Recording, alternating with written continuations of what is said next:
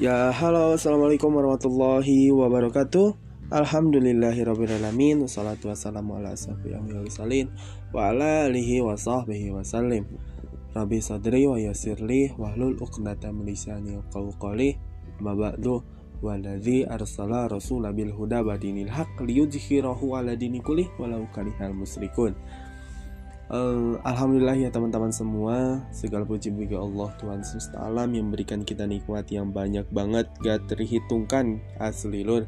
Jika seandainya pohon jadikan penanya Atau lautan jadikan tintanya Gak akan pernah cukup untuk menghitung nikmat Allah. Bagaimana kita akan menghitung nikmat Allah teman-teman?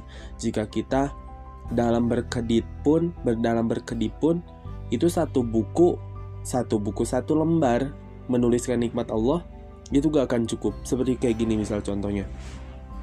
Ketika mengedip kita memiliki mata memiliki mata itu warnanya putih dan hitam. Coba kalau merah sama biru. Aneh kan? Ketika itu misal matanya bukan disimpan di kepala bukan disimpan di wajah tapi di belakang di punggung. Itu nikmat Allah. Itu udah dua nikmat dalam berkedip. Berkedip itu uh, misal uh, mohon maaf berkedip itu satu misal kalau dihitungnya satu detik satu detik satu kali misal. Kalau berkedipnya satu jam satu kali otomatis. Bisa dibayangkan matanya kering kan? Jadi nikmat Allah itu dalam berkedip aja kita belum tentu bisa menghitungnya. Maka menghitung-hitung nikmat Allah itu gak akan pernah terhitungkan. Allah itu maha rahman kepada kita semua. Maka Atas alasan apa kamu tidak menyembah Allah? Atas alasan apa kamu tidak beribadah pada Allah? Sedangkan Allah memberikan kamu kecukupan, entah itu dari makannya, entah itu dari kebutuhan sandang, pangan, papannya Allah. Papan Allah itu memberikan ke kamu semuanya sudah terpenuhi sama Allah. Maka Allah itu juga heran sih kalau dalam Al-Quran itu Allah berfirman Kenapa kamu berbuat seperti itu? Kenapa kamu tidak percaya bahwa aku tuh Tuhan kamu gitu? Padahal Allah tuh memberikan tanda-tanda kepada kita. Allah itu berbicara dengan tanda-tanda kepada kita. Jadi kalau seandainya ada yang bilang kayak gini, kok Allah itu Allah itu kan bisa ini, bisa uh, kenapa Allah itu tidak berbicara langsung kepada kita? Saya tuh mikirnya antum sanggup apa? Antum itu kamu itu anda itu sanggup melihat langsung wajah Allah, melihat langsung pembicaraan Allah dengan kamu? Apakah kamu sanggup? Sebab Allah menurunkan dengan tanda-tanda, berarti kamu gak akan sanggup. Dengan tanda-tanda pun kamu belum sanggup. Dengan tanda-tanda pun kamu belum bisa memahami tentang uh, tentang eksistensi atau keberadaan Allah, tentang hakikat Allah, tentang sifat-sifatnya Allah. Dengan tanda-tanda pun kamu belum bisa memahaminya. Bagaimana kamu langsung berbicara dengan Allah? Mohon maaf. Jadi, kamu itu mungkin uh, berpikirnya berpikir secara spontan tanpa berpikir langkah-langkah berpikir itu panjang bro gak bisa kamu tuh langsung kayak anak kecil ketika ini um, gak bisa membedakan mana mohon maaf tai ayam mana coklat. Kamu itu udah dewasa kamu tuh harus bisa memilah dan memilih. Kamu tuh punya akal. Akal itu bisa jadi pemahaman dan pemahaman itu harus bisa. Langkah-langkahnya itu gimana bro? Makanya kalau uh, berbicara tentang Allah berbicara tentang Tuhan sendiri kamu itu harus bisa harus bisa kepada titik serendah-rendahnya daripada kamu, berada di titik paling rendah daripada kamu. Itu kamu pasti bisa menemukan tentang hakikat Tuhan, hakikat Allah, asli lur. Saya nggak bohong. Dan Allah itu selalu ber, berbicara dengan kepastian-kepastian. Kita pasti mati, kita pasti dihidupkan uh, kembali. Semua sesuatu, segala sesuatu itu Allah berbicara dengan kepastian manusia itu pasti memiliki uh, antonim memiliki ada yang marah ada yang damai ada yang perang ada yang damai pula. Ada laki-laki ada perempuan ada panjang ada pendek. Itu adalah kepastian kepastian yang Allah berikan kepada kita. Maka kalau seandainya Allah berbicara dengan kepastian bahwa kita mati bahwa kita akan hidup kembali bahwa manusia itu uh, mohon maaf terbuat daripada air yang terpancar dari tulang. Maka kenapa kita meragukan tentang surga dan neraka, tentang kiamat? Gak ada alasan kita untuk menolak kiamat, menolak uh, kiamat, menolak neraka, menolak surga. Karena Allah tuh pasti berbicara dengan kepastian Dan Allah itu pasti pula mengutus para nabi, para rasul Sebagai contoh, sebagai tauladan kita Sebagai uh, pembimbing kita untuk menuju pada Allah Subhanahu wa taala.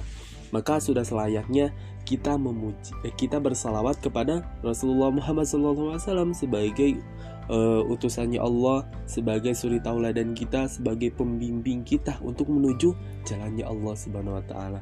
Supaya kita bisa bareng dengan Dia di surganya, supaya kita senantiasa mencintai beliau dengan sangat cinta-cintanya sampai beliau itu menganggap kita sebagai umatnya sampai beliau itu mengenali kita nanti di hari kiamat kelak. Wahai umatku, ke sinilah kamu, minumlah kamu di telaga kausar ini, niscaya kamu tidak akan kehausan sampai kelak. Wahai umatku, ke sinilah kita bareng masuk surga bareng-bareng yuk bersama bersama Rasulullah Muhammad bersama para sahabatnya, para ulama. Ayo kita sama-sama. Itu adalah strong why. Kenapa umat muslim itu kuat Kenapa umat muslim itu tidak pernah putus asa? Kenapa muslim itu gak pernah menyerah? Karena mereka memiliki strong way yang kuat Strong way untuk mengejar bisarohnya Allah dan bisarohnya Rasulullah Muhammad SAW maka kepada keluarganya, sahabatnya, tabiin dan tabiatnya yang senantiasa mereka menyebarkan Islam sampai kepada kita semua. Seandainya teman-teman semua, jika para sahabat dan tabiin dan tabiatnya tidak menuliskan kitab-kitab kitab-kitab torik itu sejarah, itu fikih, itu akidah yang sampai kepada kita, niscaya kita akan tersesat di dunia ini dengan penuh referensi-referensi yang kacau yang masuk ke dalam otak kita. Referensi itu sangat-sangat menentukan tentang pemahaman kita, perilaku kita. Makanya Mar Mar Mar Margaret Thatcher itu salah seorang salah seorang wanita pertama menteri Inggris itu pernah bilangnya kayak gini, uh, kurang lebihnya ya. Perhatikanlah, perhatikanlah uh, pikiranmu karena itu akan menjadi pembicaraanmu. Perhatikanlah pembicaraanmu karena itu akan menjadi sikapmu. Perhatikanlah sikapmu karena itu akan menjadi kebiasaanmu. Perhatikanlah kebiasaanmu karena itu akan menjadi karaktermu dan perhatikanlah karaktermu karena itu adalah takdirmu. Kurang lebihnya kayak gitu. Jadi inti kehidupan adalah pemikiran itu sendiri, pemahaman itu sendiri kita ketika kita paham bahwa Islam adalah agama yang hak, agama yang benar, maka kita akan mengejarnya, maka kita akan memegangnya, bukan menggigitnya. Kalau menggigit itu kita ketika dikasih makan nih, ketika dikasih makan karena kita menggigit Islam, otomatis Islam itu akan dijatuhkan sama kita. Kita jadi nggak uh, nggak menggigit lagi Islam, tapi kita malah mangap untuk makan, untuk sesuap nasi. Makanya orang-orang yang menjual agama Allah itu, agama Islam itu sangat-sangat sangat buruk sekali, sangat-sangat jahat sekali. Dia merelakan Islam demi sesuap nasi. Tapi ada orang-orang yang menggenggam Islam meskipun dengan sejuta ancaman, sejuta uh, sejuta hal yang diberikan kepada dia bulian gitu kan pembicaraan netizen atau mungkin uh, cacian makian dia tetap memegang Islam. Ini agama yang hak ini agama yang benar. Saya gak bisa hidup tanpa agama ini. Itu adalah prinsip dan misinya seorang muslim sejati. Nah, teman-teman semua, kemarin kita juga kan sudah bahas tentang mengenal laki-laki hebat dan eh, mengenal laki-laki keren dan mengenal perempuan hebat. Nah, kita akan bahas tentang sisi dari mana kesamaan antara laki-laki dan perempuan dan perbedaan antara laki-laki dengan perempuan. Kita sudah bahas-bahas jauh-jauh hari bahwa persamaan antara laki-laki dan perempuan itu terletak pada keimanan dan ketakwaan dia kepada Allah. Jadi percuma nggak nggak percuma juga sih sebenarnya kalau memiliki wajah cantik, wajah ganteng gitu kan. Karena cantik itu relatif, cantik itu tergantung persepsi. Kita mungkin di Indonesia pernah berpikir bahwa wanita cantik itu kulitnya putih kan, punya mohon maaf body yang uh, body yang kayak botol, mohon maaf botol uh, botol air air mineral gitu kan yang atasnya. Ah pokoknya gitulah mohon maaf jangan dibayangin. Nah di Indonesia mungkin berpikirnya seperti itu. Tapi di negeri lain bisa di negeri-negeri barat atau negeri-negeri timur lah eh, perempuan cantik itu adalah perempuan-perempuan yang kulitnya hitam, kulitnya coklat, kulitnya itu gak terlalu menor gitu kan, make upnya gak terlalu banyak, atau mungkin di timur lebih ke si matanya itu uh, mohon maaf kayak apa ya? Matanya itu lebih tajam penglihatannya terus mandirinya nah itu disebut cantik. Maka cantik itu relatif tergantung wilayah-wilayahnya. Makanya manusia ketika dipisahkan dari wilayah satu ke wilayah dua dari wilayah A ke wilayah B itu akan terjadi sebuah perbedaan antara wilayah A dengan wilayah B. Mungkin kayak gini contohnya. Indonesia itu berbeda dengan Singapura, maka akan terjadi perbedaan hingga bisa menyebabkan peperangan. Maka di mana sih solusinya agar Singapura dan Indonesia itu bisa bersama, bisa bersatu? Riz, oh kalau kita bersatu dengan Singapura nantinya uh, sumber daya alam kita nanti diregut sama Malaysia eh sama Singapura dong Riz. Bro kita ngitungnya bukan ke sana. Kita ngitungnya tentang kesejahteraan. Kita kita lihat tahun-tahun sekarang ketika corona ini um, melonjak tinggi sumber daya alam itu banyak. Petani-petani itu dia itu nanam-nanamnya itu sampai dengan keseriusan yang sangat karena ingin membantu, ingin membantu mereka-mereka yang di kota.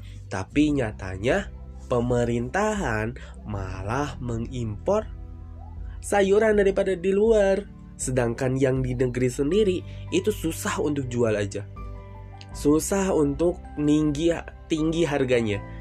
Bayangkan uh, petani Indonesia yang gak memiliki teknologi secanggih Cina, yang gak memiliki kehandalan secanggih Cina, itu harus bersaing dengan sayuran-sayuran impor. Bayangkan teman-teman, sedangkan fasilitas-fasilitas yang diberikan kepada petani itu sungguh-sungguh sangat minim sekali. Minim banget. Obat-obatan segala kekurangan gitu kan. Eh, pupuk-pupuk segala kekurangan, bibitnya malah jadi kacau. Harga bibit satu kantong bisa jadi 100 ribu. Ini gimana gitu kan? Ini solusinya di mana? Jadi sebenarnya permasalahannya itu bukan tentang sumber daya alam nanti diambil sama Singapura bukan. Tapi so, uh, permasalah permasalahannya adalah ketika kita bisa mesejahterakan rakyat itu sendiri kita lihat mungkin teman-teman di zaman-zaman dahulu ya. Kita bisa lihat bahwa di barat itu tuh jadi dunia itu dibagi dua kan. Ada ada timur sama ada barat. Kalau timur itu Persia lebih-lebihnya gitu ke, ke tanah-tanah Persia, wilayah-wilayah Persia. Sedangkan di barat itu wilayah-wilayah Romawi. Nah, yang jadi permasalahan itu adalah pada tahun kurang lebih 919 itu ter, sesudah Perang Dunia Satu, Perang Dunia Dua, maka terpecah-pecahlah di sana. Yang akhirnya tanah barat, wilayah barat itu terpecah-pecah. Ini Amerika, ini Brazil, ini Argentina dan sebagainya. Plus di Persia pun demikian. Ini ini negeri uh, Irak, ini negeri Iran, ini negeri Palestina dan lain sebagainya. Itu dibagi-bagi. Jadi mereka gak bisa bersatu dalam satu uh, dalam satu pemerintahan tapi sebenarnya ketika satu wilayah ini, ketika wilayah-wilayah yang banyak ini bisa diatur sama satu pemerintahan, itu akan menguntungkan khususnya bagi masyarakat umumnya, bagi seluruh alam itu sendiri, dunia itu sendiri. Nah, maka kita balik lagi ke tadi ke permasalahan yang membedakan antara laki-laki dengan perempuan adalah ketakwaan dan keimanan dia, keimanan dan ketakwaan, mohon maaf kita orang Indonesia memiliki tingginya kurang lebih paling pendek daripada uh, negeri-negeri lain, daripada wilayah-wilayah lain. Uh, kita sebagai laki-laki Indonesia itu tidak memiliki tidak memiliki kulit yang sama seperti orang-orang Amerika. Plus, wanita-wanita Indonesia tidak bisa memiliki tinggi seperti orang-orang Jepang, orang-orang Korea, orang-orang Amerika dan sebagainya. Maka akan terjadi timbul di sana perbedaan. Ini laki eh, mohon maaf. Misal dari satu bar ya, dari satu toko, misal dari satu toko itu ada dua lantai toko.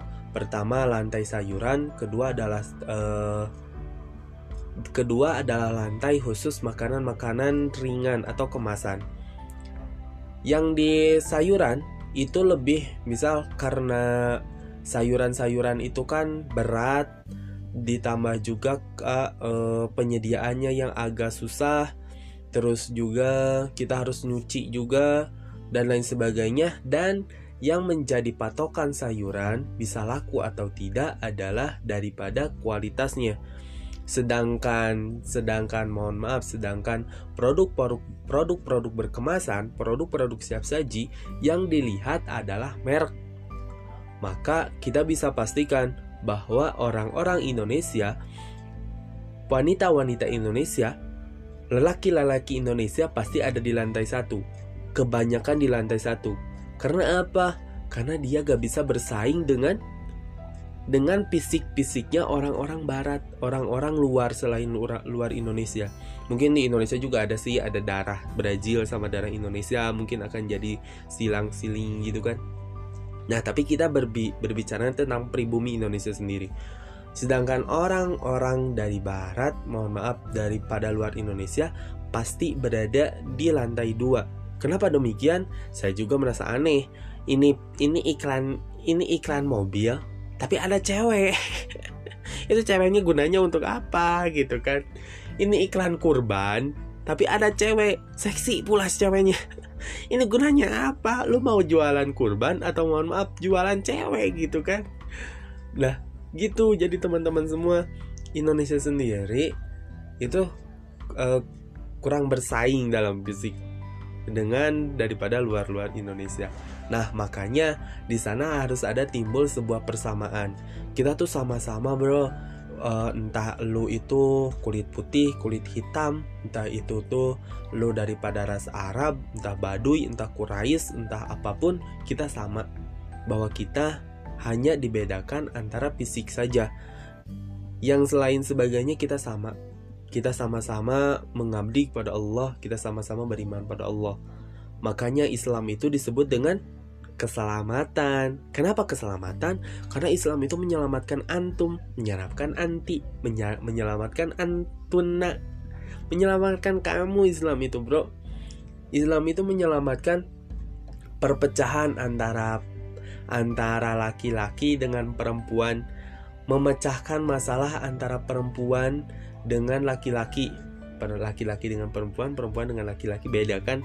Laki-laki dengan perempuan, laki-laki menganggap perempuan itu sebagai alat, sebagai budak. Ketika mereka mohon maaf uh, keluar menstruasi gitu kan, dia disatukan dengan kedelai, keledai, mohon maaf, keledai, kuda, uh, unta dan sebagainya. Itu khusus di Arab ya ketika laki-laki punya masalah dengan perempuan dibunuh gitu kan anak-anak perempuan dibunuh gitu kan nah sedangkan permasalahan perempuan dengan laki-laki adalah tidak dihargai. Serasa serasa eh, derajat perempuan itu paling rendah. Serasa perempuan itu gak punya gak punya peranan sama sekali selain alat dan budaknya para wanita para laki-laki. Nah, makanya di sana harus ada keselamatan yang bisa menyelesaikan antara permasalahan tadi antara perempuan dengan laki-laki dan laki-laki dengan perempuan. Maka datanglah Islam sebagai penyelamat antara semua manusia. Entah itu antum itu mau Quraisy, entah itu antum tuh mau Bani Hasim, entah itu tuh antum mau Bani Adi, mau Bani Manap dan sebagainya pun ketika antum berbicara dengan Islam kamu dengan saya sama.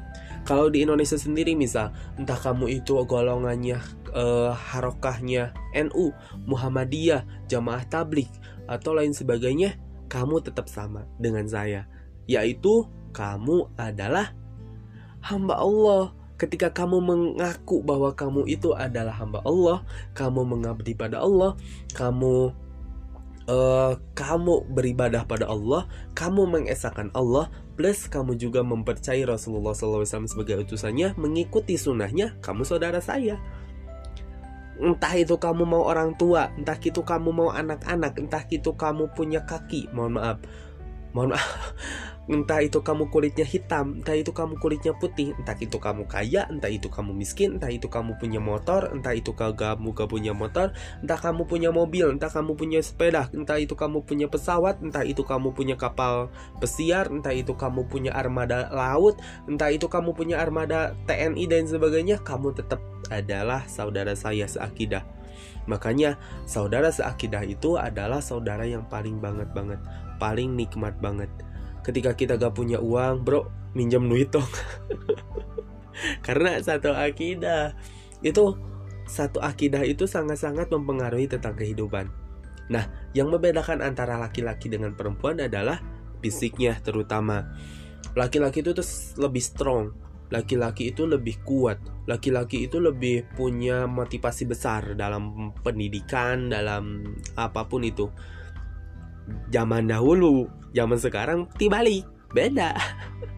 Kebalik, wanita malah yang punya motivasi kuat terhadap pendidikan, wanita yang lebih memiliki uh, fisik yang kuat, sedangkan laki-laki rebahan, main game, waktunya habis pakai main game, sedangkan wanita waktunya habis pakai baca buku, pakai nulis, pakai sharing-sharing, pakai buat program dan sebagainya. Laki-laki habis waktunya pakai main game bro aneh kan Nah, jadi teman-teman semua pada kali ini pada pembahasan kali ini mungkin saya sedikit sharing tentang persamaan antara laki-laki dengan perempuan dan uh, mungkin sedikit mengomentari tentang masa masalah-masalah yang kita hadapi semua ini.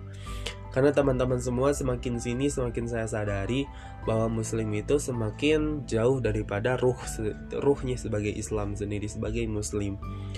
Islam itu gak pernah salah.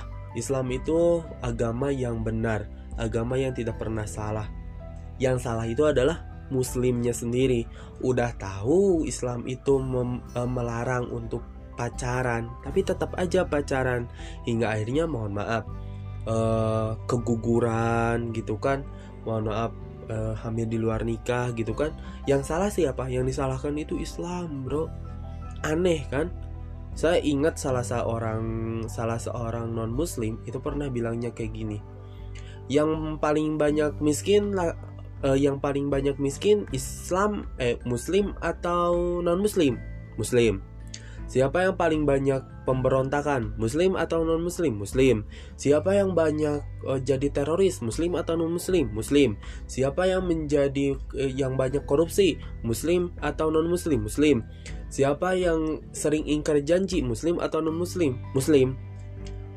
Dan yang menjadi permasalahan adalah dia orang non-muslim menjum in, dia melihat itu langsung kepada muslimnya jadi mereka itu gak belajar kepada sumbernya.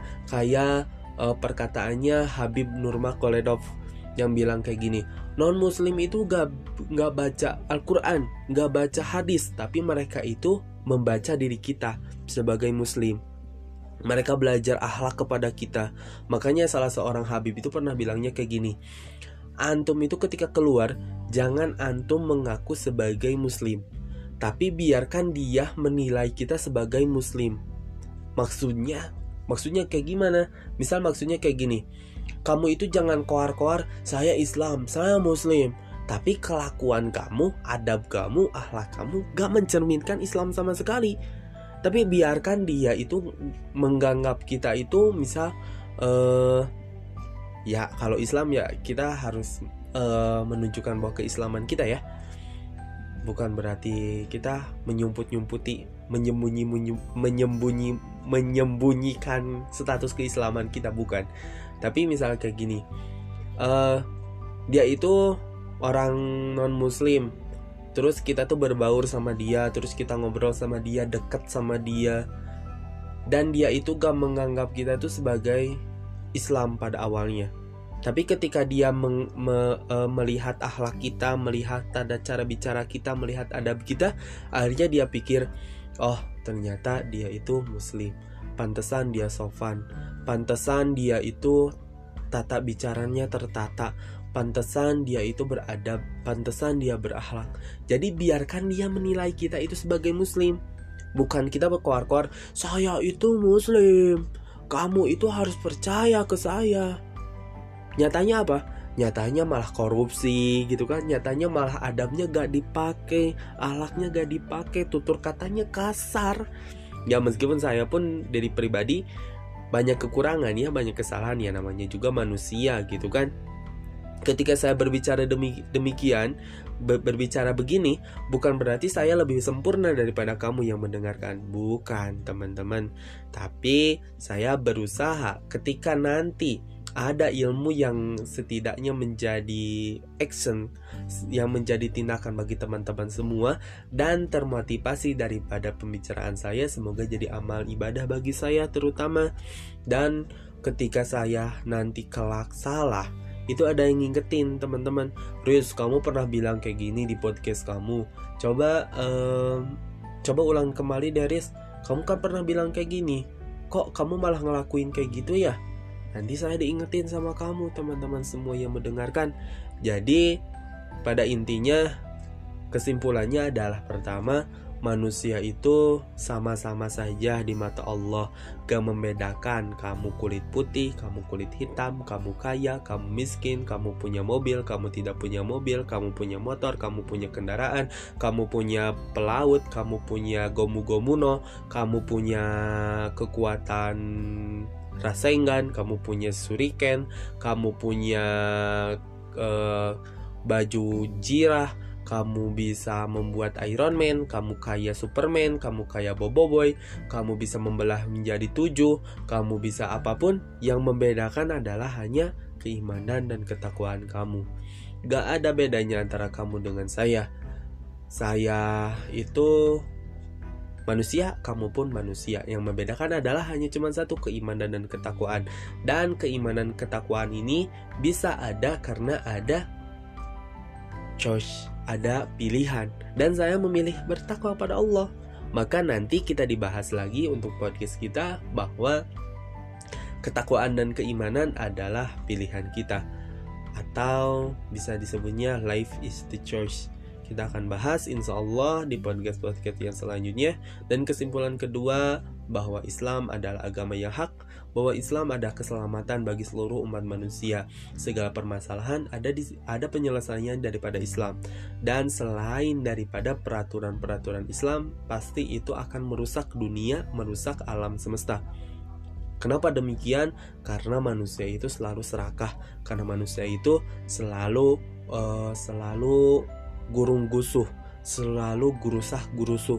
Dia ingin memimpin orang lain, tapi dengan peraturannya sendiri. Otomatis dia gak bisa untuk untuk uh, memerintah orang lain karena orang lain punya peraturan, orang lain punya visi, orang lain punya misi. Tapi ketika peraturannya daripada Islam itu adalah sesuai dengan fitrahnya.